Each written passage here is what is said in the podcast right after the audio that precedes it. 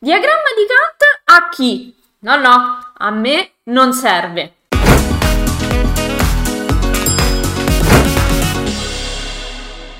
Ciao, sono Giada Capodilupo, architetto e titolare del centro di formazione Adar Architettura. Se non l'hai ancora fatto, metti un bel like a questo video ed iscriviti al mio canale in modo da non perdere gli ultimi aggiornamenti. In questa introduzione un pochino alternativa ho voluto dar voce a quelle che magari potrebbero essere le tue domande e che a suo tempo erano anche le mie. Infatti all'inizio quando mi è stato detto che bisognava fare il diagramma di Gantt, che bisognava inserire tutte le azioni eh, del cantiere all'interno di un grafico che ne, ne prevedesse ne stimasse la durata mi sembrava veramente una perdita di tempo. O comunque non era un qualcosa di adatto al, cioè ne comprendevo l'importanza ma non mi sembrava qualcosa di adatto ai cantieri che stavo seguendo. Perché all'inizio erano cantieri piccoli era una, magari si trattava di piccole ristrutturazioni ehm, di piccole cose eh, pensavo che fosse una, un, un qualcosa che dovessero fare solo i coordinatori della sicurezza che non necessariamente spettasse a me anche come aiuto direttore dei lavori quindi all'inizio ovviamente non, non, è che avevo commesse mie, ma collaboravo con, uh, con, uno studio tecnico e quindi aiutavo il titolare al, dello studio nello svolgere il suo lavoro. E quindi pensavo che fosse che la cosa non mi riguardasse perché non ero un coordinatore, perché non. Um, non ero direttamente io il direttore dei lavori, mm, davo solo una mano in quel caso ai lavori e in ogni caso mm, non mi sembrava fosse rilevante per un cantiere troppo piccolo. In realtà l'esperienza poi mi ha insegnato qualcosa di diverso. Mi ha insegnato che innanzitutto non serve una qualifica specifica per fare il diagramma di Gantt, ma è una conoscenza fondamentale per la buona riuscita di qualunque lavoro, dal più piccolo al più grande. Quindi non serve essere coordinatore della sicurezza, non serve essere necessariamente il direttore dei lavori per doverlo o saperlo fare, perché Intanto è qualcosa che a livello proprio eh, tecnico viene anche delegato a un assistente del direttore dei lavori, perciò, eh, ripeto, non serve una qualifica specifica, ma poi è fondamentale andare a capire le tempistiche delle lavorazioni, andare a prevedere tutte quelle situazioni che possono non andare lisce o che si possano inceppare. Abbiamo visto che ci sono delle lavorazioni che sono necessariamente sequenziali ad altre, quindi anche se il cantiere non ha una sua complessità, sicuramente ha una sua sequenzialità. Pertanto non possiamo non tener conto che se stiamo accumulando un ritardo su alcune situazioni, quel ritardo può poi diventare, non è necessariamente quello e magari ce lo portiamo avanti e basta, e magari sono 5 giorni di ritardo, ma potrebbe causare delle situazioni esponenziali di serie problematiche eh, all'interno di un cantiere, come può essere stato in, in, altri video, te l'ho già raccontato, una ditta che non mi si è presentata al momento giusto per posizionare i corrugati dell'impianto elettrico e quindi la ditta principale appaltante dei lavori era rimasta appesa, oppure su un cantiere più grande, questo era una, un, un, cantiere piccolissimo, quindi un cantiere, una piccola ristrutturazione di un appartamento, eppure si stavano creando situazioni di disagio, oppure una ditta che non aveva fatto bene il suo lavoro e che l'ha dovuto rifare, non aveva tinteggiato bene e quindi l'ha dovuto rifare e questo ha eh, portato avanti il cantiere il che insomma il cliente non era per niente contento di questa situazione. Insomma, dal cantiere più piccolo al cantiere più grande, fino a, a cantieri di milioni di euro, le, le, cose chiaramente più i cantieri sono grandi, più ci sono cose che possono andare storte. Ma anche su cantieri estremamente piccoli ci sono delle situazioni che non possono essere assolutamente sottovalutate, delle eh, lavorazioni chiave alla, alla, per quelle successive che devono necessariamente andare nel modo giusto o laddove non, qualcosa può andare storto, più ci siamo preparati e meglio è. Un cantiere anche piccolo, anche una piccola ristrutturazione, prevede tante cose da fare in ogni caso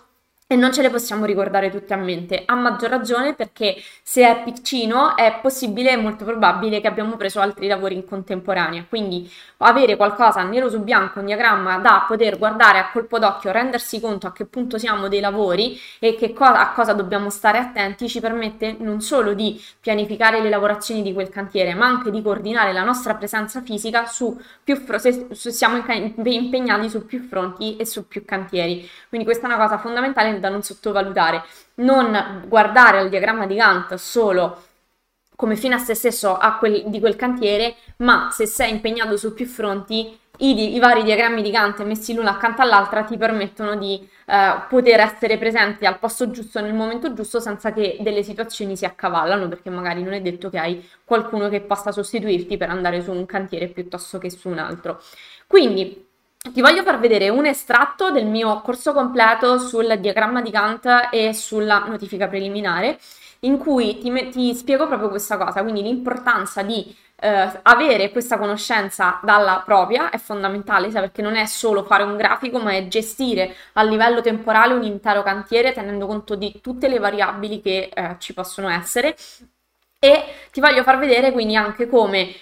già delle piccole cose in piccoli cantieri possono andare storte, possono creare grandi, delle grandi difficoltà, ma anche come non serve una specifica, un ruolo tecnico apposito per farlo, ma il saper gestire un cantiere dal punto di vista temporale ed economico è fondamentale per, eh, la, per la professione, per essere dei bravi professionisti. Quindi vediamo questo estratto. Ah, ma io ho il pieno controllo della situazione ho un cantiere piccolo, ma cosa mai potrà andare storto? e perdonami se mi metto a ridere, ma questo è il modo migliore, penso, per tirarsi la zappa sui piedi. Io non sono superstiziosa, ma queste cose secondo me non vanno mai nominate o dette, così come quando ti capita quello in cantiere, ah signori, io questo lavoro lo faccio da vent'anni, ecco io lì tremo perché lì sicuro prima o poi mi arriva la sola, perché chi si sente arrivato poi spesso magari fa degli errori di distrazione, quindi meglio lavorare con chi si sente un tantinello più umile e però pone la giusta attenzione alle cose. Poi magari veramente, insomma, tutti gli anni di esperienza gli fa gli permettono di fare le cose a occhi chiusi, ma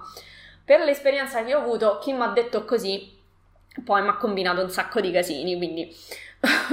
diciamo che Uh, allora, non vogliamo essere superstiziosi, ma vogliamo essere realistici, cioè non possiamo uh, pretendere di avere il cantiere uh, magico dove tutto fila liscio e eh, non c'è nemmeno un intoppo. E di cose che se ne possono intoppare ce ne sono tantissime, soprattutto perché ormai si lavora tanto sulle ristrutturazioni, quindi quando vai a demolire non sai mai che cosa ti trovi finché non hai veramente demolito tutto, non importa quanti saggi tu eh, possa fare, ma anche sulle nuove costruzioni ci possono essere delle cose che possono saltare fuori che non erano state considerate all'inizio. Allora io ti ho riportato tre esempi della mia vita esperienza reale di, di, cose che sono successe su cantieri di varie dimensioni, piccolo, medio e grande. Allora, inutile dirti che um,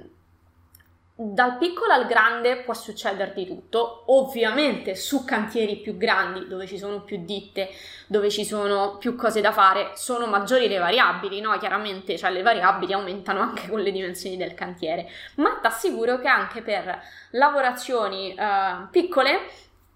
ci può veramente, eh, cioè le cose possono veramente eh, prendere una piega poco, poco carina e se non abbiamo programmato il più possibile le, mm, tutte le variabili che ci possono essere, eh, mm, veramente rischiamo di avere qualche, qualche seria difficoltà. Quindi, cosa può andare storto in un cantiere? Tutto, diciamo così, tutto. E mh, mm, dal cantiere più piccolo al cantiere più grande non, non puoi mai eh, permetterti, diciamo, di prendere le cose alla leggera. Quindi più occhi, più organizzazione possibile e cercare di prevedere tutte le situazioni che possono capitare perché poi se hai previsto anche gli imprevisti, anche quando ti capita diciamo un imprevisto extra, magari riesci a cadere in piedi. Quindi questa è un po' una, un piccolo racconto di quella che, che, che, è la mia esperienza di cantiere, ci sarebbero t- tanti aneddoti insomma di cui, di cui parlare, ma ehm, questo specchietto te l'ho voluto fare proprio per farti capire quanto anche nel cantiere più banale ci sono delle cose che potrebbero non essere, andare storte di cui non avevi tenuto conto. Anche in buona fede, eh, non necessariamente perché uno è lavativo, però proprio per questo a, ma- a maggior ragione mettere le cose nero su bianco, fare un diagramma di Gantt, poter prevedere tutto quello che che può succedere ti aiuta poi a gestire l'imprevisto del, del, momento. Quindi bisogna essere coordinatori per fare il diagramma di Gantt. Abbiamo visto che a prescindere dagli obblighi normativi nello, che abbiamo specificato precedentemente, ciascun progettista dovrebbe avere il controllo di ciò che accade nel proprio cantiere, non solo per fare le giuste valutazioni economiche, ma anche per gestire le varie lavorazioni durante tutta la durata dei lavori. Non possiamo permettere che qualcosa sfugga uh, dalla, dal nostro controllo perché è la volta buona che succede qualche papocchio. Che, cosa, che uso ne fa il committente